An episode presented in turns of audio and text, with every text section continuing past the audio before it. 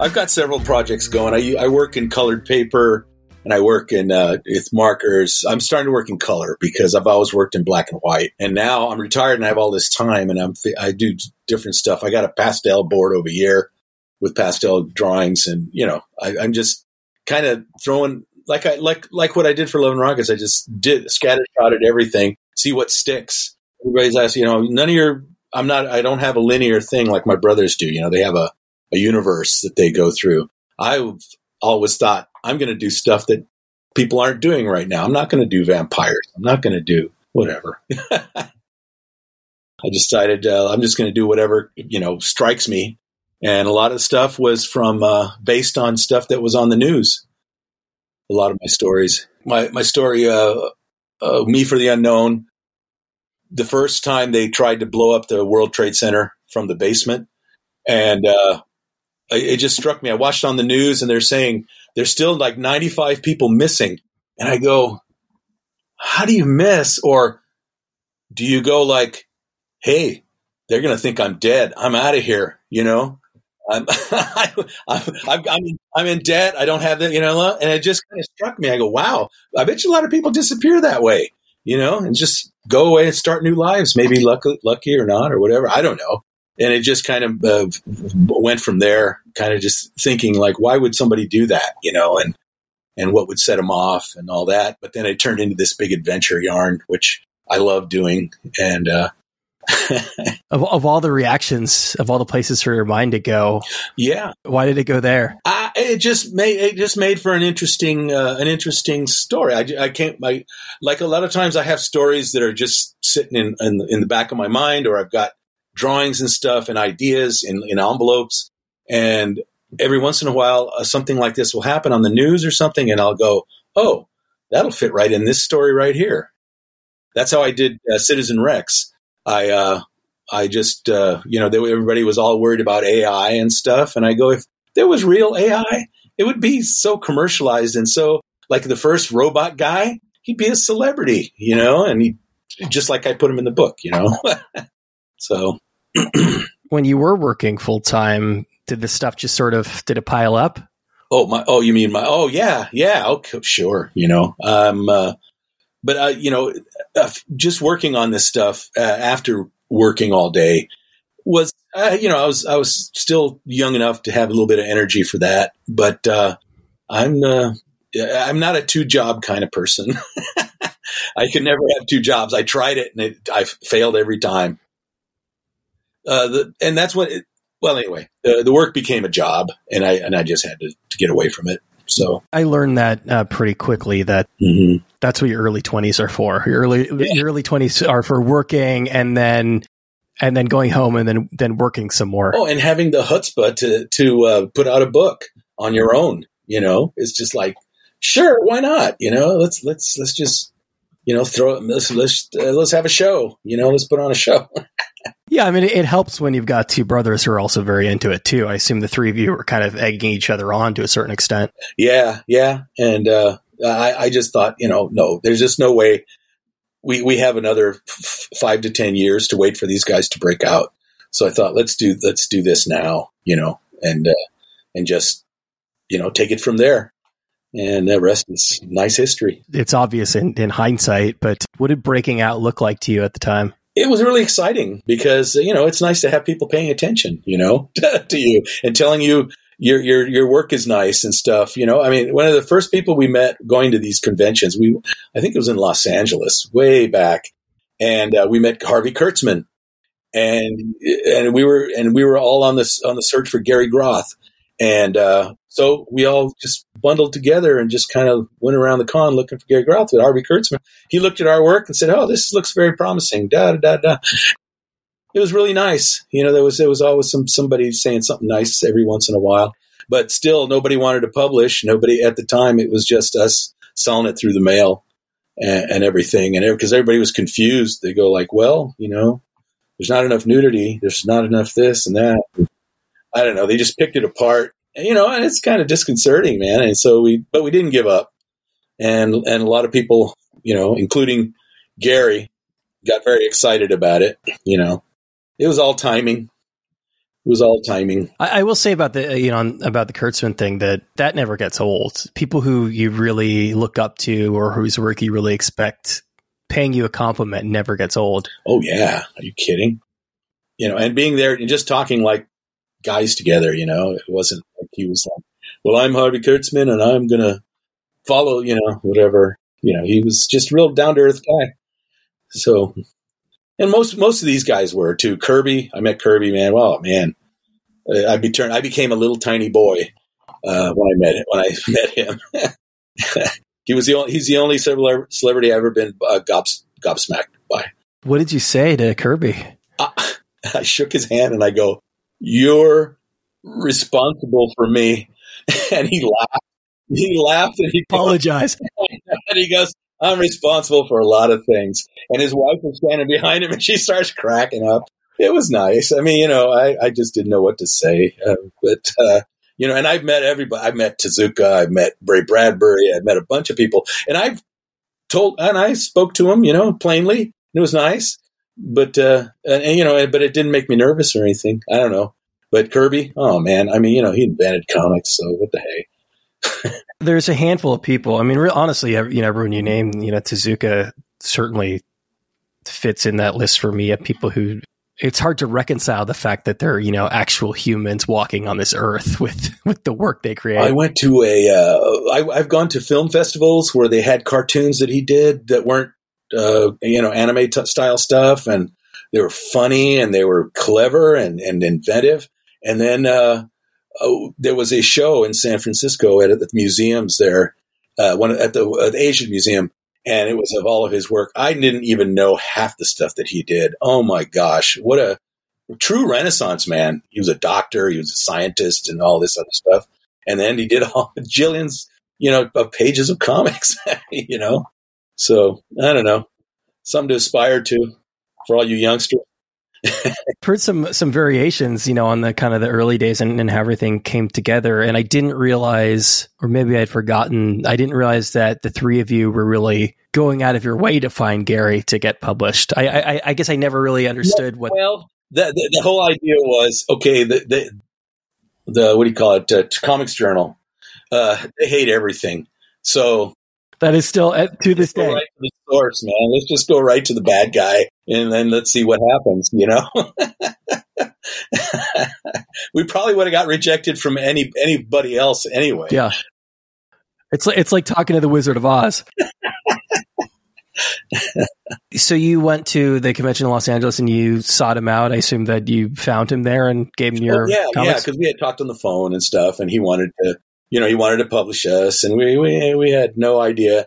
We had no business acumen or anything, and uh, I still don't. But uh, the they, uh, uh, you know, everything. The rest is kind of history. He he was very interested in starting a publishing books, you know, on that that he would like to see, and we were hot, especially Gilbert, who said, "I'm going to make comics that need to be seen. I don't care if." You know, it's not topical or whatever. You know, I, let's let's do stuff that that we want to read, that we would want to read. Looking at the landscape in hindsight, it seems like there was a bit of, I guess, a dry spell. You know, obviously all of the um, 60s and 70s Crumb stuff had happened, and a lot of that sort of slowed down by the time you guys came along. Yeah, um, yeah, but there was still some leftover stuff because uh, there was when I moved to San Francisco in '88, I believe. Um, there was still a lot of guys still around, uh, Spain Rodriguez and uh, and uh, uh, oh gosh, uh, Checkered Demon, you know, Clay Wilson, and there was still a lot of people around. And then there was some young, younger cartoonists, Jay Lynch, yeah, and yeah, you know, and they were all still living in the in the area, and we all were putting out comics, and uh, it was still a little bit of a scene going. But then, you know, uh, the independent movement started. Uh, like I said, it was all timing. Uh, it wouldn't have it wouldn't have happened uh, ten years earlier. Uh, you know, uh, because independent publishing was just not, you know, you did fanzines. Is why we made our own book because I was still in the fanzine mode. I thought, oh, you know, nobody's publishing somebody else. That's that's an amateur. You do your own stuff, you know.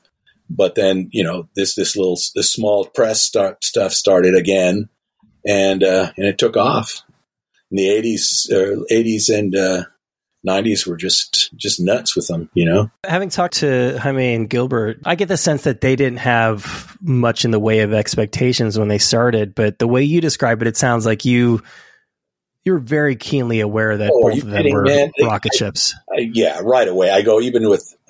I wanted them to go further with that, but you know, it's their work.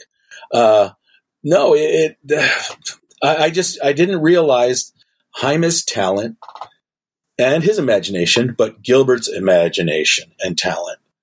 Gilbert is the Picasso of the family. He's he's up here compared even over Jaime. Sorry, he's he's the guy that's got so many ideas and not enough life. You know, this kind of thing. Jaime, he struggles to do his to his strip. That's that's his life right there. Don't make him do anything else. He like he loves that universe, and that's what he does. And uh, you know, and Gilbert, he's willing to just stretch out and go all over the place and nine times out of ten, things are it's, it's still pretty damn good, you know. Uh, That's certainly a fair assessment, and and Gilbert with the the Palomar stuff. I mean, talk about you know one of the great world building exercises in comics, but Jaime's. I mean, I think Jaime's arguably one of the best. Oh yeah, oh artists, no. illustrators out there. Yeah, yeah, you know, I always talk about that. They they put out those big books. They're two hundred dollar books of uh, like original art and uh, artist edition. Yeah, yeah, and they put they take these things, and a lot of them are really interesting because you see notations and corrections and all this stuff. But in Jaime's work, what you see is what. Yeah, if you if you see whiteout in there, you get a prize. You know, that's the way he works. You know, it's just so clean. And uh, anyway, and, and it's our you know, and it's here to here to there, you know, to on the page, left handed. what were your personal ambitions in those days? Me, just to get a job, um, a regular, a regular paying job. We were, we were not in comics. No, not in comics. Just, uh, just to, to pay bills and stuff. I was married, and I did have a job, but I, you know, you, you, I'm trying to strive, you know, at the time. And the boys, they were trying to just get get get out of being janitors, you know and uh, and I just thought, well, maybe I can help them by doing this for them, you know, uh, with by helping them along anyway.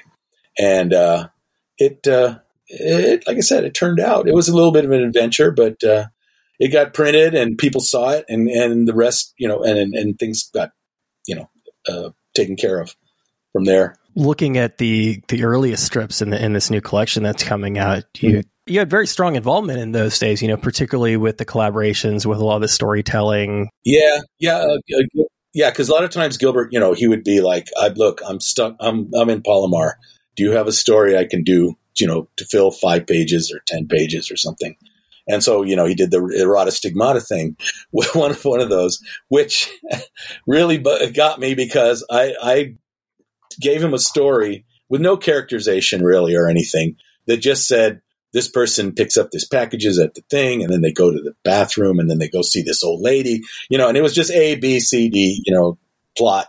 And then at the end, there's a riot, da da da.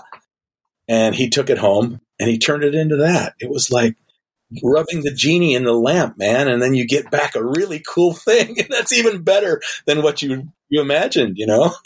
you allude to this and they did too, that a lot of what the three of you were working toward was moving beyond the sort of the very obvious, you know, specific genre comics that have yeah, been... we we were already bored with superheroes and even science fiction. Even that's what I was going to ask is because like there there's a lot of science fiction in those early strips. It's very yeah. present.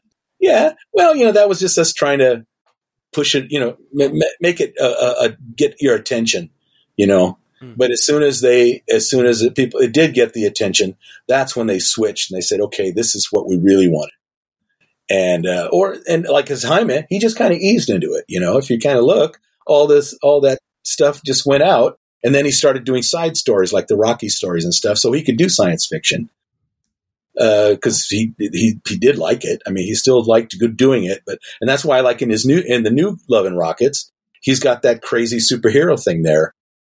So he goes, I needed something to to, to because Maggie and, and Ray don't have superpowers anymore, you know, or whatever. So I need to do something just that I can just throw anything, you know, into the mix. And I'm not going to worry about killing off a character or whatever. Anyway, that's his stuff.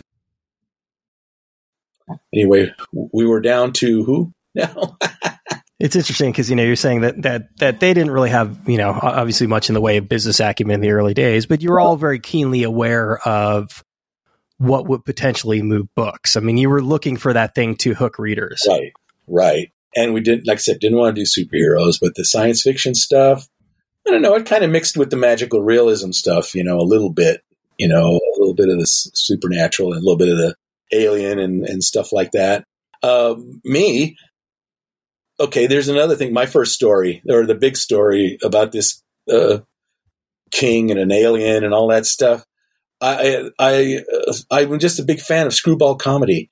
And one of my favorite movies in the world is uh, It's a Mad, Mad, Mad, Mad World. And you've got all these plots converging until they collide and then splintering and then coming back again and stuff. I wanted to do stuff like that, but of course I had no training or anything, so I just started just sat down and you know seated the pants, you know, gummed it out, and uh, the uh, thing was, and it was inspired also by uh, the news uh, when uh, the Shah of Iran got kicked out of uh, his vice president, whatever he was, or something like that, he kind of stayed to see if he could, but then he went on the run. And they found him in a motel in Iowa or something, and they assassinated him.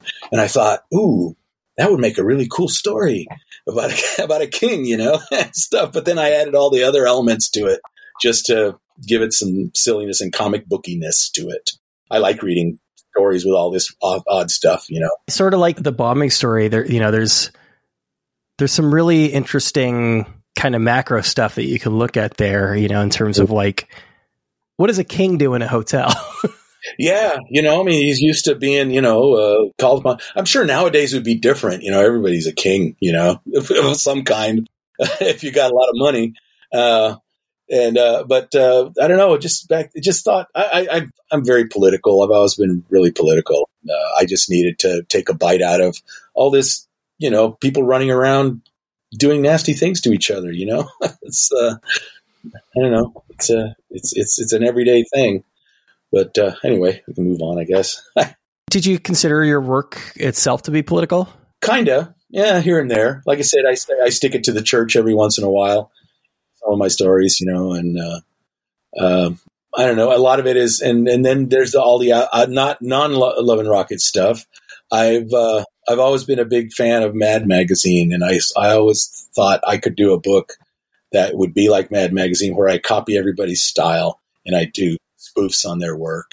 But boy, uh, back in the day, you had you know all these comic strips and stuff, you know, and I guess you you could kind of get away with it. But now, all the all the creators I know are very thin skinned, and they really don't like be parodied, you know. your brother, so you can definitely mess with your brothers. It would be interesting to see you do a Love and Rockets parody book. I, I was going to do a story of uh, it was it was called if it was an article called if uh, Charles Dickens wrote uh, Heart, Heartbreak Soup, and it was going to be set in Britain and stuff, and uh, and I had a name for Luba. Her name was going to be Liza Flatterhoops. You thought about this a bit. Oh yeah, yeah. No, I have a you know I have a lot of epics sitting back here in flat files and stuff, you know, and uh, hopefully uh, I, I'll be able to uh, flesh them out, you know, before too long. any artists out there that really want to you know, uh, I'm I, am i am very fair uh, in my rates or whatever. But uh, you know, just to to get some of these things out in the world anymore. Um, I've been I've been sitting out all this time, and uh, I don't know. Now I've got time, so uh, you know, maybe uh, maybe I can I can I can get some of this stuff out that I've been sitting on for a long time, and I have not seen anything like these things that I've got. I've never even in movies or whatever or other comics that I see. I don't read everything, but I th- I thought, eh, this stuff is still pretty good, and if I can get it out there, I will. You know, somehow. It's uh, it's comedic. Oh yeah, well, it's comedic and it's uh, very. Uh, I, am a big fan of the opera, and one of my stories, one of those stories that I, i want to do is is like an opera, and uh, it, it's and it plays like an opera and it has to do with art and circus freaks and uh, revenge and all this stuff, you know, and, and, and all mixed in in a, in a very, very freaky mix, mixed bag of stuff. Um, anyway, uh, things like that. Uh, and I, I wanted to be weepy, you know, I wanted to be, you know, the tragic and, and all that, you know, because no good deed go un, goes unpunished. And, and that's the way you end operas, man, until the fat lady sings and dies.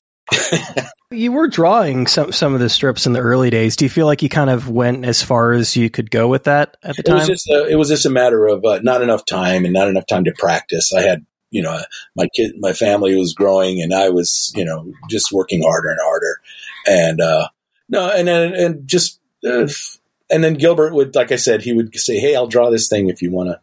You know, if you want to, please, you know, I don't want to write it. Please just, you know, so I'd do that. Uh, that's why he did so many of my, uh, a few of my things. It sounds like you were sort of prepared to to exit the book um, all along that, that, you weren't expecting to sort of be in involved in it in the long run. How long do I have to carry these guys? I mean, am I right? No, I'm kidding. these talentless hacks, yeah.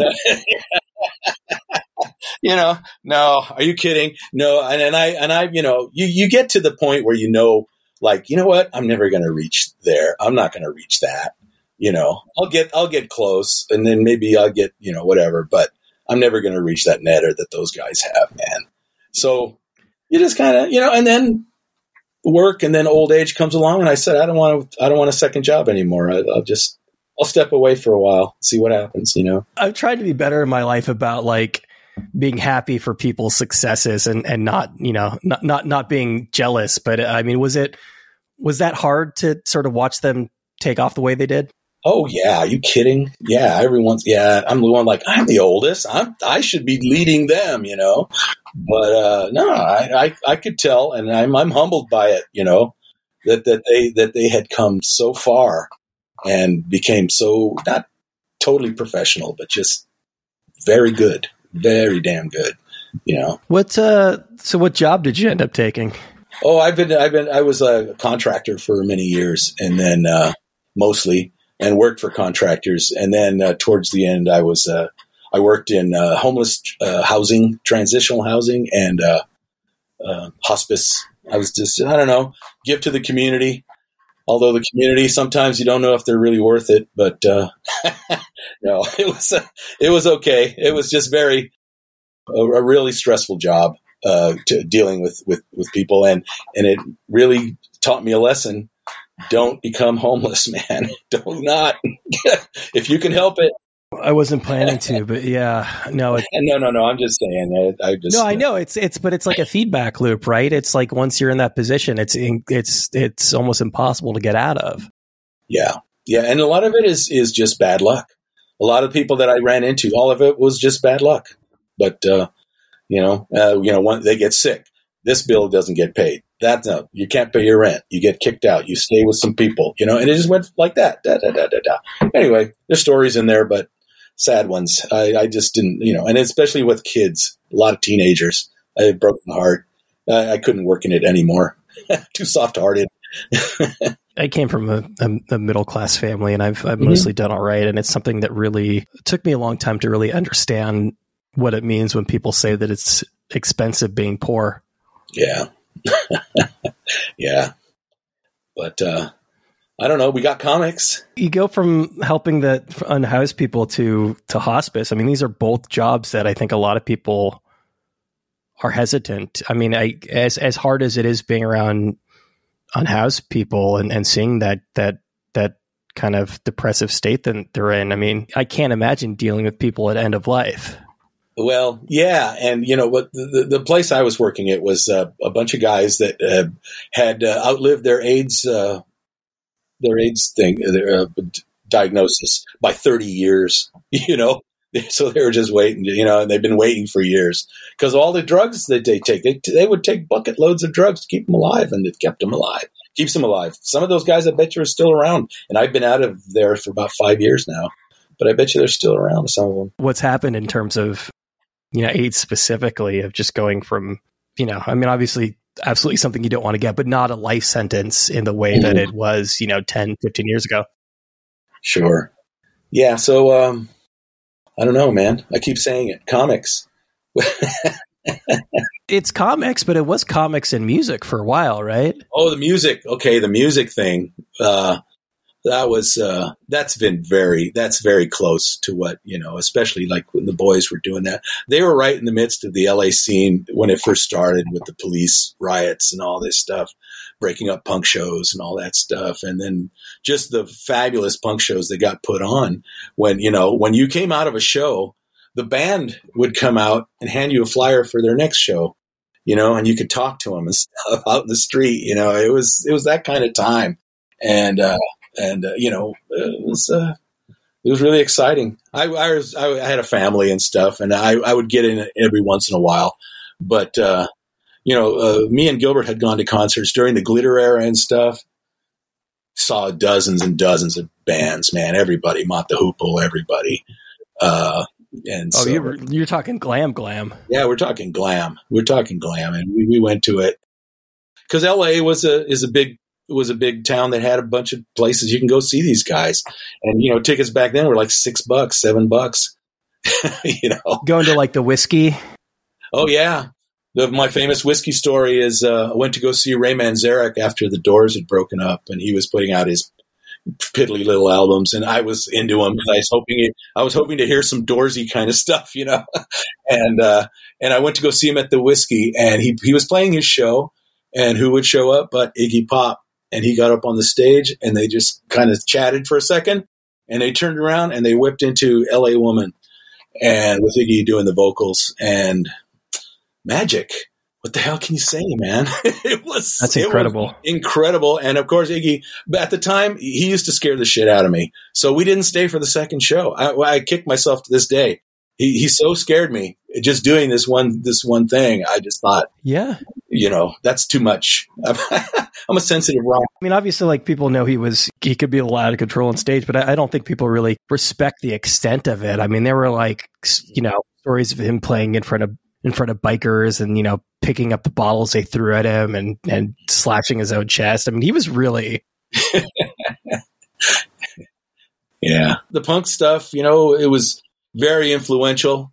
Um, uh, in fact, I was just I just picked this off the I picked this off the uh, the wall up way out somewhere. I had I had her on the show a couple years ago. Uh, Penelope Houston was on the show. Yeah, Penelope. I, I know Penelope from living in San Francisco. So so you're you're in San Francisco currently? No, no, I'm in Portland, but don't tell anybody. no, San Francisco. I'm sorry, man it's going to take a good it's going to take a good 10 years to come back to anything. I'm sorry. I'm from the bay area originally. Oh. i'm out in oh. new york now but i'm from the okay. east bay originally. So like okay. it's one of those it's sad over there man. I'm sorry. Deeply loving that city. I mean it is a wonderful yes. city and it's a beautiful place. years there man. You know that's 30 years of my life. That's half my life of, I, I, lived 30 years in Oxnard and I lived 30 years in San Francisco. So, wow, you know, uh, I loved it too. I love the town. I just wish it would, the people that run the thing would know what they were doing. It's, you know, whatever. The wealth gap, but also like, you know, being able to like you, you to walk to, to be across the street from Twitter's headquarters and just watching somebody mm. like you know, taking a shit in the street. I mean, it's yeah, like exactly. it couldn't be more plain in front of you. Yeah. Oh, it's such I'm a bummer. Again. Yeah. No. no.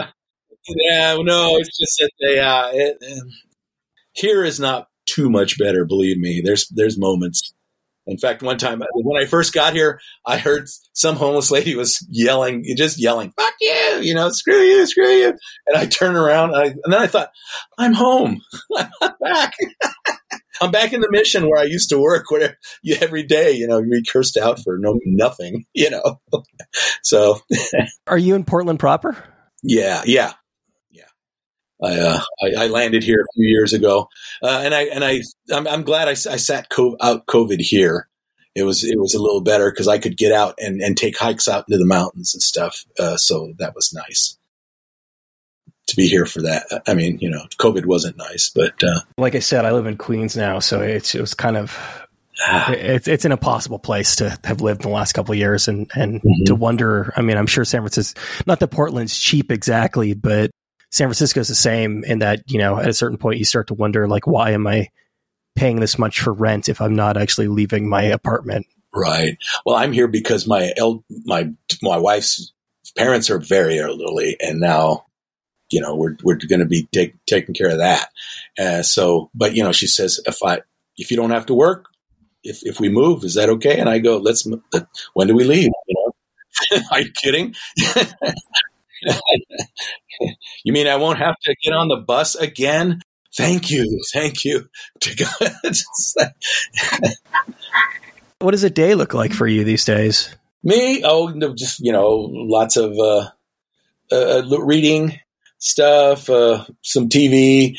Uh, I do some drawing and, and some and I and I re, re uh, reshuffle some things and put new ideas in some of the old envelopes that I have. You know, if I if I've thought of some new things and stuff.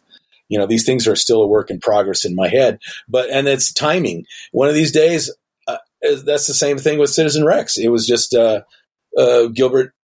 This is how it panned out. I go, Gilbert. I, he goes, I, I, I don't want to write it, but I'll draw it for you. Let's do this book for Dark Horse for a little bit of money. Okay. Uh, I go, what do you, what do you not want to do? And he goes, I don't want to draw buildings. and I don't want to draw cars. and I don't, you know, this kind of thing. And I go, okay, science fiction. and I go, your version of, of, of the future of, of, houses and cars and stuff. And he goes, great, fine. You know, yeah, yeah, no, it was easy, you know. that so it didn't start as science fiction; it kind of evolved into that based on yeah. he had a, well, he had an idea, and then I had this idea about the the famous the famous robot, you know, and that he's going around pilfering people's clothes for some reason.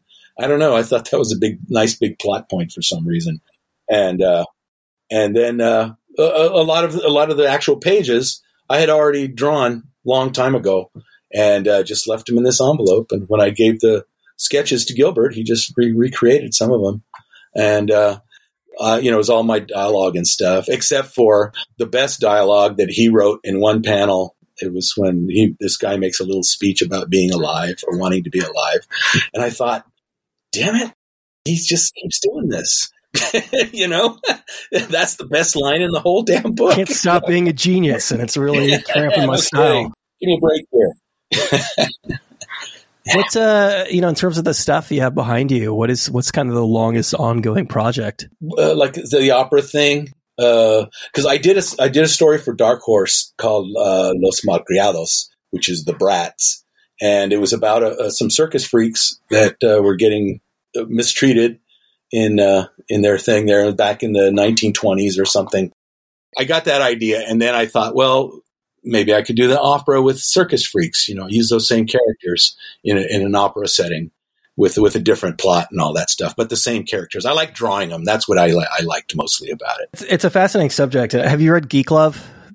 Yes, and that's a that, that's a book that nobody's ever equaled. You know, um, and and the woman that I, when I moved here to San Francisco, the woman that wrote the book died just as I moved here or to uh, here Portland, and uh, yeah, um, and uh, she never wrote anything else except for some book essay, book essay or something.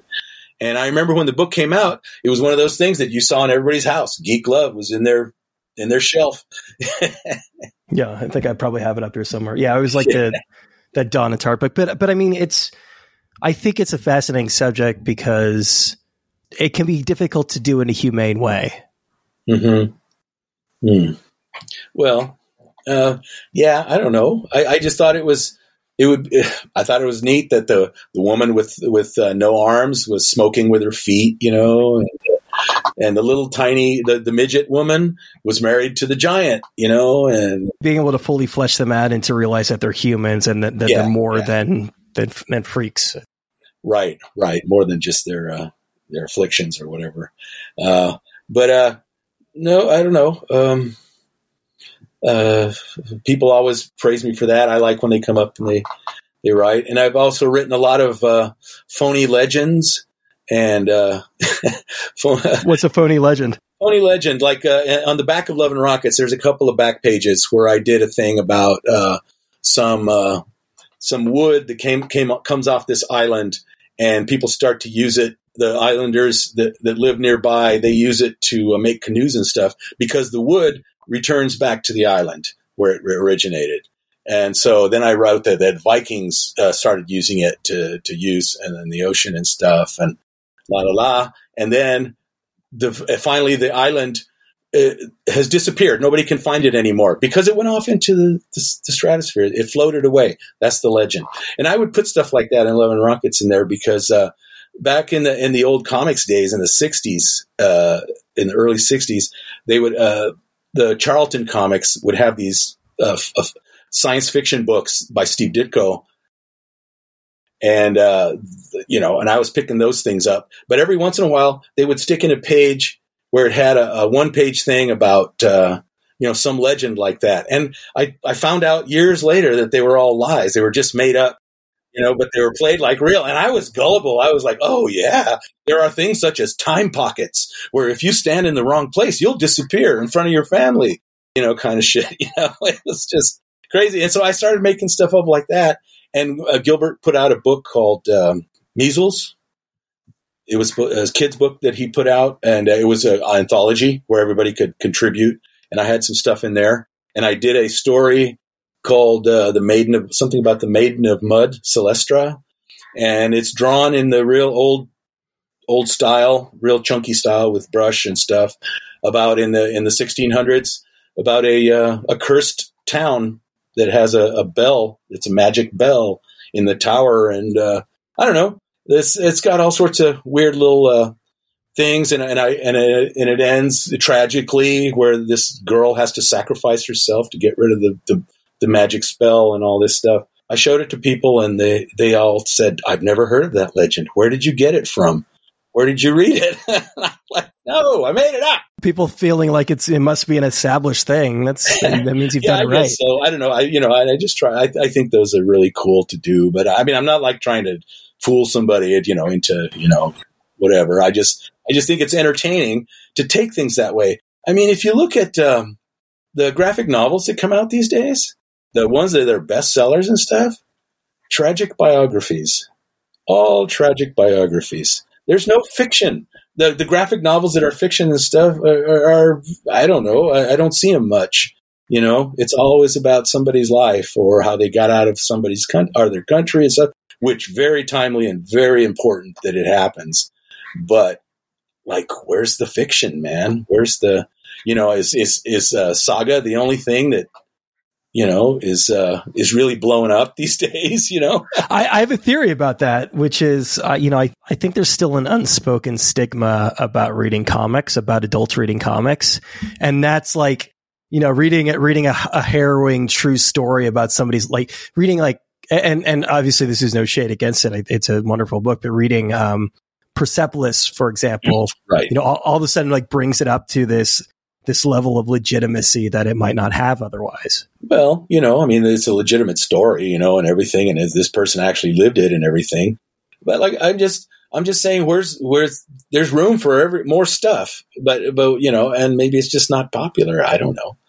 Um, they would rather read romance books. You know? When we get this this episode up, we're going to try to find find the right artist for you because I want to seeing some of your books come to life.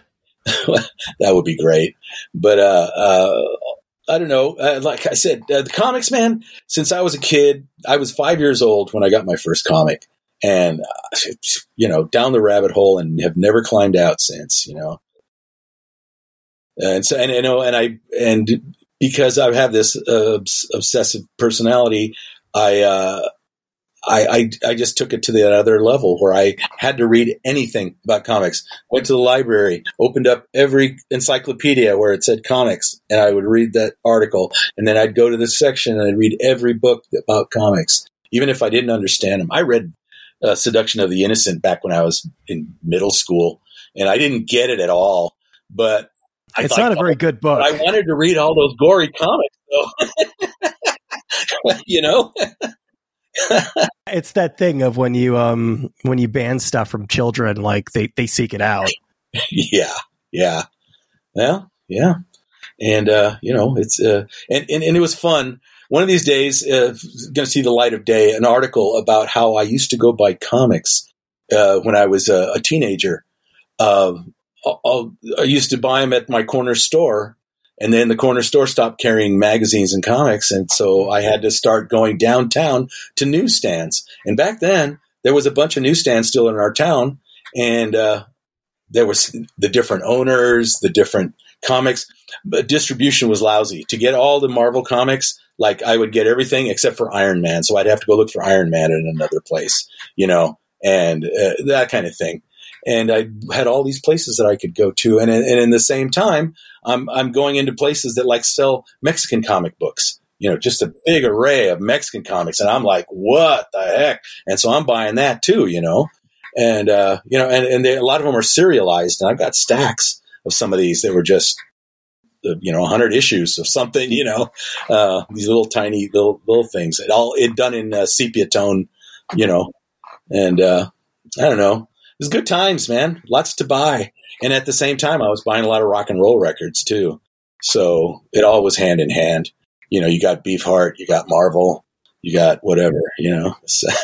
were, were those Mexican comics? I mean, is that kind of was was that part of maybe the genesis of, of Palomar or some of sort of the more Latin American flavored stuff that was going on over Rockets? Uh, when when we were teenagers and uh, uh, drinking illegally, me and Gilbert uh, would would be we were the closest to each other, so we were always partying together.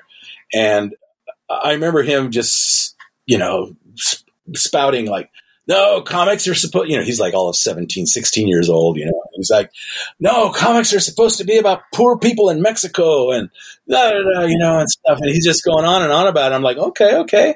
And then he'd, he'd tell me little stories that he wanted to do and stuff. And I'm like, okay, okay, you know. And then years later, here they come out in Love and Rockets, you know. He had all these things stored up in his, in his That's damn brain.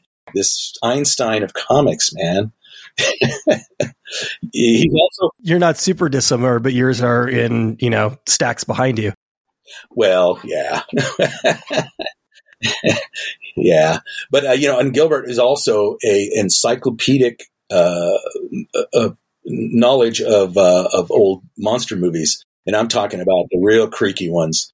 Uh, and the ones from the and the ones they all make fun of on Mystery Science Theater or whatever and just by watching them on TV, he memorized a lot of this stuff and he and you and I'll I'll go like, hey, Brain from Planet Arous, what what about it? And he's like, oh, well, blah blah blah, and so and so is in it, Brian Donlevy and blah blah, you know, or whoever's in it, and uh, you know, he'll just go on and on about it. And I just think, okay, thanks, I'll watch it, you know, kind of thing. he doesn't have to look it up or anything.